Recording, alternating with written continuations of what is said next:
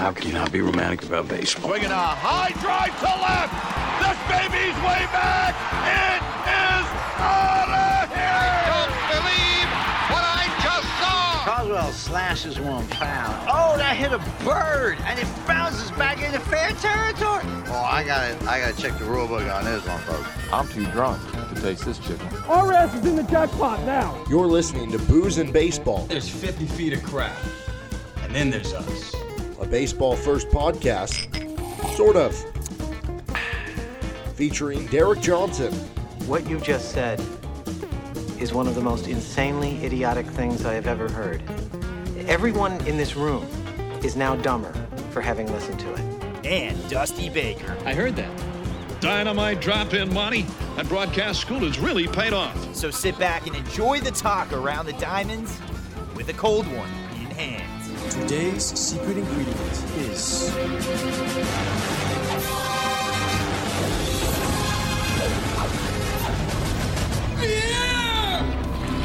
I love scotch. I love scotch. Scotch is got scotch. Here it goes down, down into my belly. Mm-mm-mm. Welcome back into another edition of Booze and Baseball with Dusty Baker. I'm Derek Johnson, and uh, we actually have MLB games to talk about. There's been about a week's worth of games, so we have opening week, we have opening weekend, whatever you want to call it, um, in the books. And because of that, we're going to do our opening week overreactions this week, which will be exciting because, you know, it's only been whatever, seven, eight games over the course of the season. So it's a perfect time to overreact. It's like we saw one week of the football season um, into the MLB season. And, you know, you have certain guys who are hot, you have certain guys who are cold, you have teams who may have surprised you with a great start. And honestly, will it matter at the end of the season? Will all these things hold the form? Absolutely not. But it's fun to overreact early in the season. But before we get going into our overreactions, Dusty, what is uh, on the ledger for you tonight in terms of what you're drinking?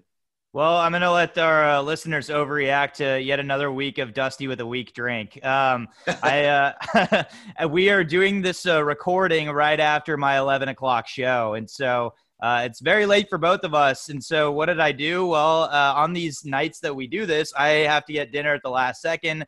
I went to uh, none other than the Habit Burger, and so Mm. at the Habit they sell obviously their combos with Pibb Xtra. So I snagged a nice Pibb Xtra, and I got as lazy as possible, pulled out a Jack Daniels, and you know just basically doused my Pibb Xtra to the point where I can't even taste it. So it, it's it's what I like to call the the Pibb Jack. But I will make better drinks. I I, I promise for this season. It's just opening day for us right now. What about I- you? the sad thing is that that might be like a middle tier drink for what you've had so far on the show this year. I, I like the I, I've never done like Mr. Pibb and whiskey, so I guess you just call it like a Mr. Jack instead of Mr. Pibb. You could do a Mr. Jack. I I feel like because Pibb Xtra, it's it's Mhm. What drink out there is Pibb. There's nothing else. So Yeah. I got to throw that name in there somehow. Like the Pibb Jack just seemed to to go off. But I I kind of like uh, what you just threw out there too. It, it kind of seems right. Jack. But maybe for our listeners, go ahead and tweet at us. Tell us which is the right uh, right way to do it because I honestly can't tell you. I will say if you never had Pibb Xtra before. Okay, it's basically like a, and it sounds weird, but it's like a spicy Dr. Pepper. This might be unpopular. I actually like Mr. Pibb more than Dr. Pepper. And I also don't know why it's Pibb Xtra because I've never seen just like Pibb regular. I, I don't know. Maybe I'm looking in the wrong place. All right. what I'm drinking is the Pompeii India Pale Ale. Get a load of that, baby. Ooh, I like that. Where Um, is that based out of? it is Toppling Goliath. Uh, that same brewery I've had the last couple weeks. I guess I'm just sticking with there. Um, the description on here India Pale Ale is brewed with the same attention to details, the beautiful mosaics that grace the walls of the prominent buildings in the city of Pompeii. It features mango and pineapple hop flavors with a medium bodied feel to tantalize the senses. Have you ever been to Pompeii? Um, yes, I have. Wow. So does after that sip right there, do you feel like you just went back in time over there to uh to that site? Uh, uh, You're at the top of Mount Vesuvius. I feel like right now. Yeah, I just uh, I tasted it and it was ashy. It tasted like blown up dirt and uh, it's kind of weird. No, it's actually delicious. That's the first time I've ever tried that, and that will be drank many times now in the Johnson household. Uh, so the Pompeii India Pale Ale. Um, Nothing like better that. than an ashy beer. That's all I wanted. when, when when I get a description, it's ashy. That's exactly what I go for. But glad that you're uh, on your little trip to Italy right now. All right, the way I, that I would describe that Pompeii India Pale Ale, it was a nice surprise to the start of this show. That's how I would describe Craig Kimbrel this year. So, with that beautiful segue that I just created, let's get into our opening week overreactions. Well done. We're gonna do a flight, which is obviously when you get a flight, you're getting a bunch of like little sampler um, beers or whatever. I guess you get a flight of whatever you wanted. So this is going to be just like a small overreaction, probably the most realistic. Then we'll do a pint overreaction, a growler overreaction, and then an Edward 40 hands because that's a lot of ounces there. So that'll be like our our most bizarre loudmouth overreaction. Uh, good enough to be on like first take, I guess would be that one. Um, so for my flight overreaction, I mentioned Craig Kimbrel. Craig Kimbrel is back. He is not only back, but my small overreaction, he's back to being a top five closer in the MLB. The way that he's looked, I know it's a small sample size but this is a guy who was that top five closer from what, like 2015 to maybe 2018 or something like that. And you look at the advanced metrics.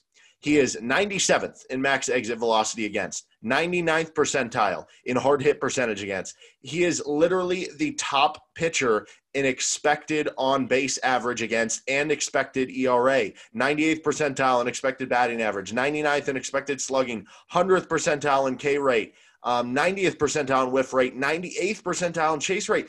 He looks like the guy that we were accustomed to seeing. He hasn't given up a run this year. Again, like I said, small sample size. It's only been four games, uh, but he hasn't even given up a hit or a walk so far. He has nine strikeouts. He has a couple saves. I thought that Craig Kimbrel, Kimbrel was kind of like his career was going to start to go on the decline, but uh, this so far looks like maybe even the best version of him that we've ever seen. Yeah, I'm I'm curious to see moving forward how that works. Uh, you know, you mentioned small sample size. Also, on top of that, you know, he plays for a team that's not really putting himself in a lot of opportunities for high high stress situations. Either they're losing significantly, like they did to the Pirates on Sunday, um, or you know they have a cushy lead against the team like the Pirates. I, I just feel like you got to give them a little more time. Uh, but the numbers speak for themselves. It's not like we should be shocked that Kimbrel uh, makes a comeback. He is elite stuff. I think he realized that you know these past couple of years, he's kind of lost a touch for it a bit. And so um, you never know what happens in that short season. You can't really take it for granted uh, for some players. That includes players like JD Martinez. For my flight, man, this guy, I think he's an elite hitter once again. And so uh, you know, you look back at last year, and that was a significant drop off for him in that 60 game stretch. He only hit seven home runs. He had a 213 average. And I think the biggest detail, telling detail was that his slugging percentage was 389. Um, you look at it now, it's basically over a 1,000. Uh, he's already coming off a three home run game. He's got five home runs on the season. Um, he had three home runs, of course, on Sunday against Baltimore as well. And yes, Camden Yards is a launching pad. Yes, Baltimore may not have the best pitching, but my goodness, JD Martinez has been an absolute machine. He's been an RBI machine. Uh, believe it or not, he's had an RBI in all but one game and that would be opening day. After opening day, which the Red Sox were shut out by the Orioles three to nothing, JD Martinez, here's his list. He had one RBI, two RBIs, three RBIs, three, two, one, and then how about four on Sunday, with three of those being home runs as well. Uh, he went four for six that day. So JD Martinez maybe back to the elite level that we kind of expected from him. And I really don't think it's a huge throw off. I mean, look at his season prior to 2020. This was considered a down year for him when he hit 36 home runs. Of course, the previous two years he had 43 and 45 yaks. So uh, the RBI totals I think are going to come back. He still is in a pretty solid lineup as well. He, he's somebody to actually buy moving forward. One of the things about Martinez that maybe this was what led to the downturn last year and is leading back to an increased list this year. Last year, they didn't have um, the in game video available for the players. He has been a guy that has very much noted his use of that, not really to as much to study the pitchers, more so to study himself, see what he's doing right or wrong with his swing. That's back now. So I do think those two things kind of correlate a little bit. And I do like that one for your flight. Okay, my pint. This is going to be kind of a normal amount, maybe a slight overreaction, but again, not kind of bordering into that hot take uh, type of necessarily area. Tim Locastro. Do you know who Tim Locastro is? He was a uh, former Dodger, actually. An interesting player. He uh, is 28 years old. He plays for the Diamondbacks, where he's played since 2019. Um, and he's getting a lot of run this year for Arizona after playing only about half the time in his first couple years with the Diamondbacks. My pint size overreaction to week one Tim Locastro is already the best base stealer in the MLB. And that includes Billy Hamilton. And you might say, oh, Billy Hamilton, you know, he just he can't get on base. That's that's what's killing him. But you look at Billy Hamilton's steal totals, and when he does get on base, it's just like automatic steals. And you see like Jazz Chisholm stealing second and third base in a game earlier this week. But Tim Locastro is 28 for 28 on steals to start his career. That is a new MLB record. He has a 99 speed in MLB the show. And guess what? They clocked MLB players for how fast they are in terms of like uh, feet per second or, one of those metrics. And he was the fastest. So I'm going to say, even though maybe the steal numbers aren't there because of opportunity, Tim Locastro is the best base stealer in the MLB. Yeah, I don't think that that's even, you know, to me, that that could almost be a flight. I mean, this guy literally flies down the bases. Uh, I mentioned he was with the Dodgers. Um, they significantly used him only as a pinch runner, though. And so, um, I mean, you look at his career in 2019, he had 17 stolen bases and how many games did he actually play in? He played in like 91. I mean, that's actually ridiculous if you consider that uh, the limited at bats that he had, um, limited plate appearances. It basically means that anytime he gets on, he's taking off. So I, I like that one a lot. Uh, on my end, uh, this is a, a, man that I picked up in fantasy the moment that uh, he went eight for eight. Uh, it's my man, Yermin Mercedes. Uh, I do believe, and uh, this this could be a bit of a push, but my point is that he's going to finish in the AL in the top five and on base percentage. This man, even when he has his down days, he still finds a way to get on base. Um, of course, as I mentioned, he opened going eight for eights. Uh, he has power. He does not have any speed whatsoever, but man, he is a big guy that covers a lot of space in the zone, but he covers it. Uh, and it's very impressive to see what he started out with so far. Um, you talk about average, he's hitting over 500 right now, and his on base percentage is over 500 on top of that. And that's why I kind of think that this is something that could stay. He only had one plate appearance in 2020. And so, truly, this is his rookie year. Um, he could be a rookie of the year candidate the way that he started. He's already led with 15 hits. I mean, this guy has legitimate pop. He's got a really good stick. Uh, I just think the big problem that he's going to have to deal with is, um, you know, finding a spot in that lineup day in, day out. But I think that because of the injury to Eloy, uh, obviously Tim Anderson hit the shelf as well. We're going to see Yermin actually step up and possibly be moved up in the lineup if he continues to do what he's doing. I like that. And I mean, he is a guy with at least enough pedigree in the minors. You know, the reason that he was never like popping up on these top 50 lists for prospects and stuff like that and kind of flew under the radar, it wasn't because his hitting, it was because of necessarily his fielding or what the fit would be. But it kind of works out um, that he can just kind of DH because he does just smash the baseball. So I, I really like that one. Um, and I like Yermin Mercedes. All right, my growler. This is you're not familiar what a growler is, there's growlers and crowlers. I always forget what the difference between the two is. I think crowlers are like the can and the growlers are like the jugs. Um, but basically, they're both, I think, 32 ounces, something like that, of beer that you can get sounds right. Go. I'm Googling it as we speak. Okay. Um, so this is more of a, now we're kind of starting to overdo it. This is probably an overreaction. It's been just one week, but, you know, maybe you can find a little truth in it. And mine is going to be the Byron Buxton is going to be the MVP in the American League. You could have got him if we would have had him a week ago or whenever we did our betting preview. We could have got him at 60 to 1 to win American League MVP. And, you know, now he's just raking. He's smashing the baseball. Like you look at numbers like exit velocity and expected batting average, things like that he's at the top of the MLB in both of those designated categories. He's showing a lot of power. Um, how about this? He's hitting 556 right now against fastballs. And if you're wondering, oh, we'll just throw him a bunch of off speed pitches. Well, he hit 356 against breaking pitches last year. He's hitting 364 against breaking pitches this year. This feels like one of those situations where it's like this guy was the number two pick in the draft. It just didn't really come together for him in the early years. And it wasn't really because of how he played. It was just due to injury, and who knows if he'll be able to hold on for the full season or at least enough of a season. You know, if you, if you get 135, 140 games out of Byron Buxton, I think you feel great about that. And if he can do that, I think he does have a real shot at winning the AL MVP. I know it's maybe ludicrous to say when Mike Trout is still alive and active for the Angels, but the way he started, he's showing power. He obviously has the speed to get steals. He's on a good team. They should be a playoff team. He's going to get runs. I I really like Byron Buxton. That's going to be my growler overreaction that he's going to win MVP.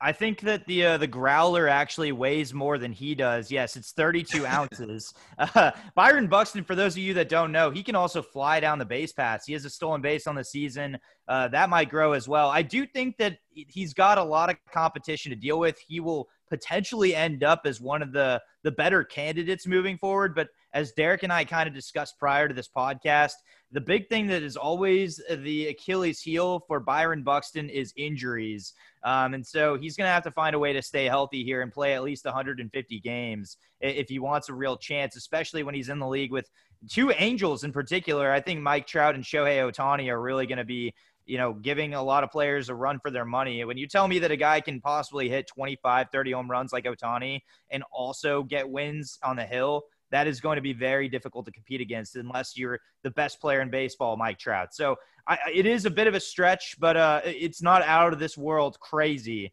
um, which will be our next round. But for me, I, I think uh, one that is kind of kind of an interesting one to look at. This is a name that we were familiar with during the Cleveland Indians com- competing times, if you will. Uh, Tyler Naquin has decided to uh, take his talents over to Cincinnati, and he's doing pretty much exactly what he did when he was a rookie with the Indians. I'll take you back to 2016, the year the Indians lost to the Cubs. Sorry if you're an Indians fan listening. I try not to remind you of that, but he hit 14 home runs. He stole six bases, but he had a 296 average and he slugged 514 in just uh, 365 plate appearances. So give him a nice long season. He's probably hitting around 20 ish home runs and stealing 10, 15 bases.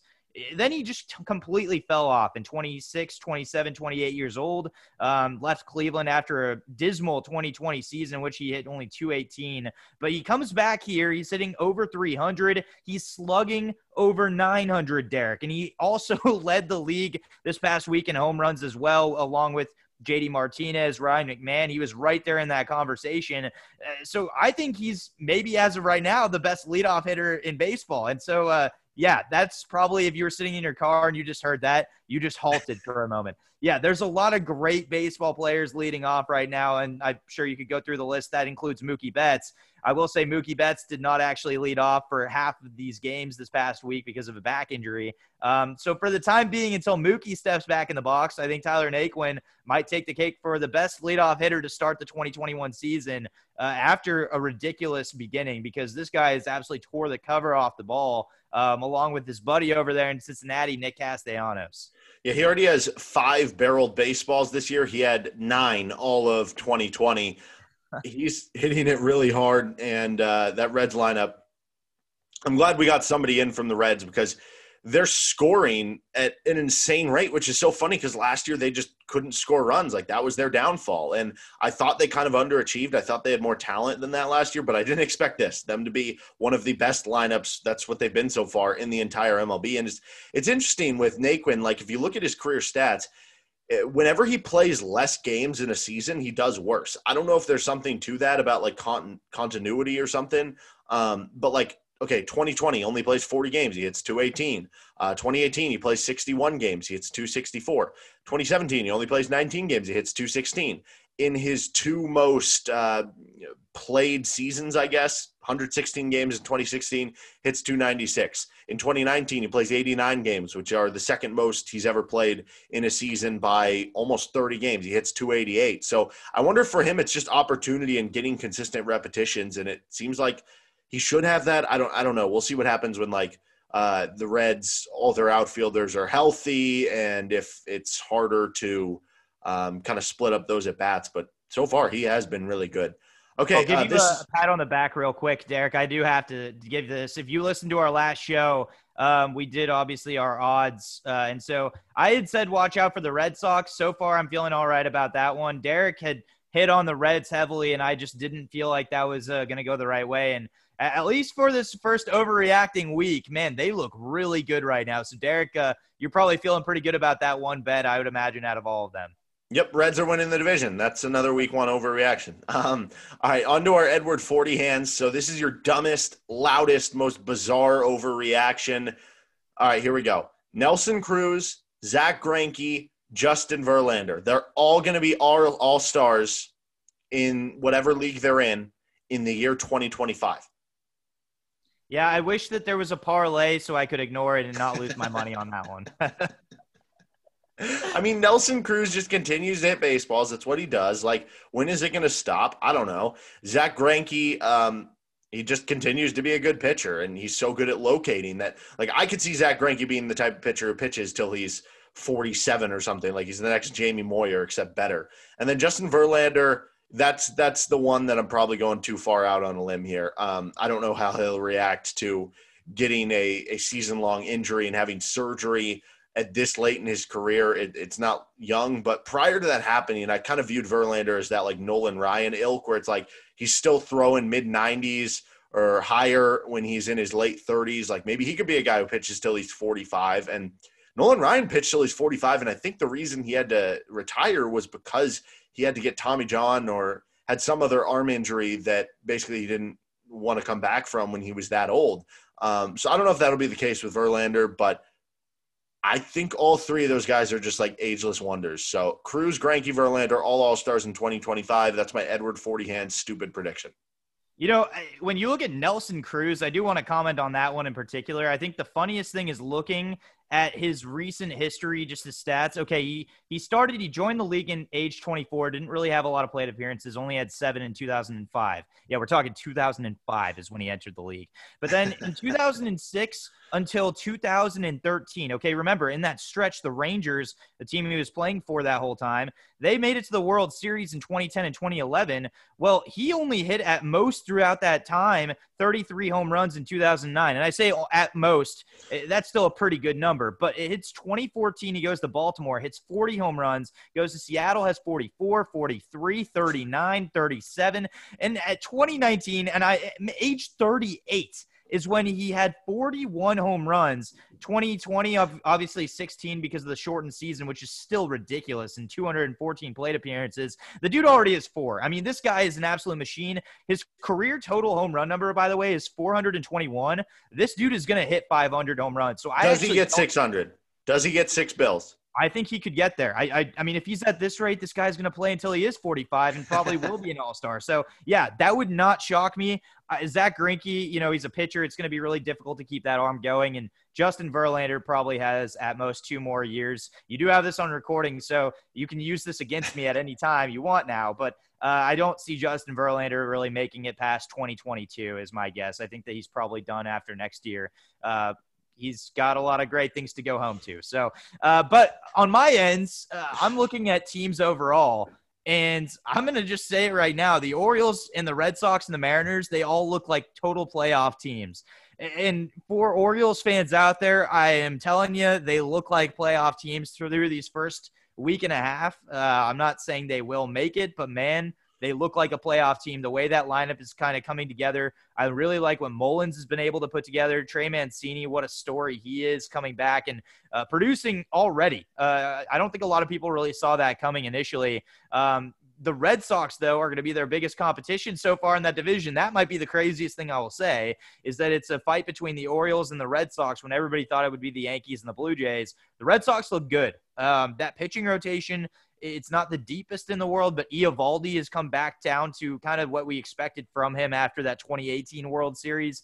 Uh, Eduardo Rodriguez, as long as he can stay healthy, he's a mainstay there. Let's not forget Chris Sale is on the shelf right now. If he can come back and pitch even remotely similar to what he was able to do in the past, that's a dangerous team to look at there. Like you could even see Chris Sale being, you know, eased into it as their closer. Uh, that's a potential thing just to get him reps early on. You never know. There's a lot of directions Alex Cora will take. And Kike Hernandez looks good. He looks like he's fitting well in uh, the Red Sox after a couple rough games. He he kind of has turned it around a little bit. And as I kind of mentioned earlier in this podcast, it sounds like that lineup is going to be pretty scary, one through five, maybe six, uh, with Christian Vazquez also in there as well. If Bobby Dalbec can get that bat going, that is a scary lineup across the board. Um, and then as for the Mariners, I think that you're going to see once Kyle Lewis comes back and once Jarred Kelenic is called up and possibly Julio Rodriguez as well, that's a scary team to at least compete with in the American League West, a division that, yeah, the Astros and the Angels look good, but – watch out. Watch out. The Mariners pieces have not all shown up yet. And so that's dangerous. Okay, uh, so those are our week one overreactions. We're going to finish out with our shotgun six pack. This is going to be six questions, only quick answers our speed round here. Did you see Boston City Connect jerseys? And I did. I did. Okay. The question were- here: Are they worse than their baseball team? Yes. Absolutely. They look terrible. Yeah, and like you said, the baseball team actually looks good, so that makes it a higher bar. Um, are they worse than their baseball team last year? Yes, absolutely. I, I, I think those are the worst. Those, those jerseys are hideous. They don't even look like the Red Sox at all. I don't I don't understand what what they're even trying to go for here. It's a really bad look overall. The AL winner is going to come out of the AL West. No. I think that you're going to possibly see that AL winner come out of the American League Central still. I think that those Indians, they look all right. I don't think that they have enough in the tank to do that. Uh, I'm still kind of pulling for the White Sox in that division, but man, the Twins are going to be a tough competition, and I think the Royals are going to sh- like shock some people here. Um, that that Central looks not too too shabby right now. Yeah, Astros six and three though. Angels six and three. They're hanging around, and I mean, literally, if you're basing it off the best record in the American League, those both are, you know, tied first. So uh, I'll say yes. I'll go out on a limb. I'll say yes on that. Although it does scare me a little bit that most of the Astros wins are against the A's, which at this point, A's look like one of the worst teams in the MLB. Uh, okay, our friend, I won't name names, in our fantasy baseball league, who benched Ryan McMahon's three home run and double game, should he be shot out of a cannon into the sun? Absolutely, he should. I mean, what what kind of human being does that? And anyways, even if Ryan McMahon was started on his team, I would still shoot him out of a cannon into the sun. I agree. Although no, I'll say no because I was actually playing him this week, so uh, it's good for me. So uh, if anything, I should be thanking him. Uh, the home run derby. Now that they're moving the All Star game from Atlanta to Colorado, uh, we're going to get the home run derby in Colorado, which at least that's exciting. That's going to result in the best home run derby we've seen at least since let's say 2010. I'm going to say yes with a TBD. And the reason why is because you know how some of the best hitters in the league will sit out. Well, I still need to see the field first. But if you're telling me that Juan Soto is going to be there with Vlad Guerrero Jr., and they're going to go head to head and see who can hit a ball farther with about a thousand plus feet in the air. I mean, come on, like what? You're, that's like a gift to a baseball heaven right there. I, I, we're we're closer to baseball heaven than we ever were before hitting at Coors Field, right? And uh, so I'm I'm excited for that. I do think that it's probably going to be, regardless of the field, a really good one. But I mean, if I'm seeing Juan Soto in that lineup, I will be sitting back with my popcorn. Um, and just uh, you know, one that I would love to see as just a casual guest on board, Pablo Sandoval. I know that Derek would love to see that one as well. Just to bring the Pablo back out there, the Panda, and see how far he can hit a ball in Coors. He's done that a lot. Um, to give him a chance there, the the bench man that does everything for the Braves now, that, that would be kind of awesome. Do you remember the year it was in Kansas City and uh, Robinson Cano was deemed? They had like captains at the time. I don't remember if they still do the captain thing, where they basically picked the other home run derby participants in their designated league. And Robinson Cano was the guy who was in charge of that for the American League. And, you know, typically you want to get like one guy, if obviously there's somebody who's at least relatively good enough from the hometown city to go participate in the home run derby. And so that year, Billy Butler, I mean, he was he was a good player. Um, everybody wanted Billy Butler in the thing. He chose not to give Billy Butler the last spot. I forget who he gave it to. I want to say it was another Yankee, but I don't know. That may be wrong.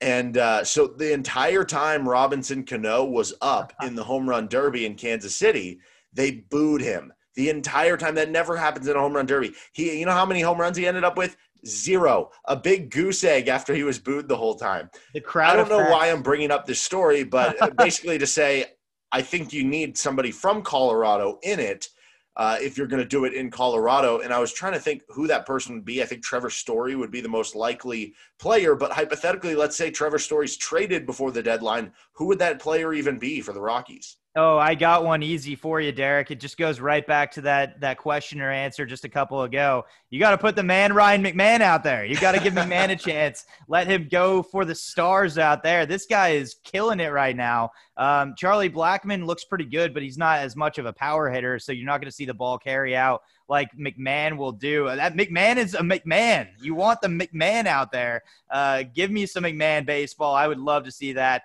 Uh, have him stand next to my man Juan Soto out there and uh, see what he could do. I, I think that would be a great fit as well.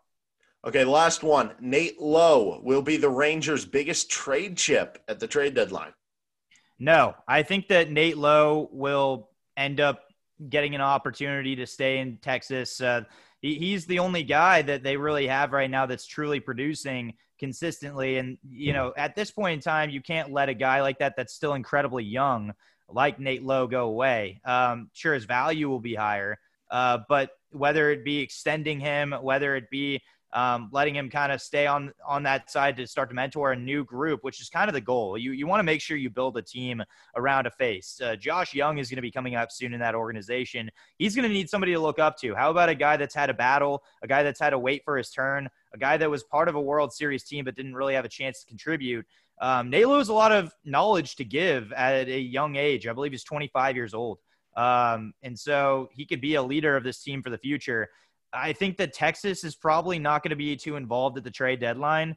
Um, but at the end of the day, th- that's one name that should not be available. And I've been very heavy in terms of saying that the Rangers needed to be active with trading chips. I think that Joey Gallo will be a better piece to trade uh, than a guy like Nate Lowe. All right, that's going to do it for the show. It's closing time. Don't forget to subscribe to us. Give us a five star review. We're on iTunes, Google Podcasts, Podbean, Amazon Audible. Uh, you can also follow us on social media. We're at Booze in Baseball, and you can reach out to our email, booze and baseball at gmail.com if you have any suggestions for alcohol to review, uh, for anything you want us to talk about, a mailbag if you have any questions. Thanks to Mixkit for the stock music. Also, thank you to our sponsor, Man Cave Merch, for our coasters. Again, getting us through the baseball season with a perfect baseball related coaster. All these awesome Giants baseball players in my coaster so I can see them, read the stats on the back every time that a Giants game is going on, and I'm waiting for the pitching switch to occur it's saving my wood at my new apartment and i really am thankful for man cave merch. Thank you right now. My my empty drink is currently sitting on a man cave merch over there. It's out of reach and i'm not going to show you guys but it's on a on a russell martin man cave merch coaster so it looks pretty good. But hey what a way to start off the season derek. We have opening day baseball. You know we've had a really difficult time over this last year but we finally have a sense of normality. Um, and so finally we have something to talk about every week. And hopefully, like we had mentioned earlier at the start of the show, we're hoping for some consistency. So keep an eye out for us. Make sure to subscribe, as Derek mentioned. And tell a friend about it. And drink responsibly. And have a good one. For Dusty Baker, I'm Derek Johnson. Later.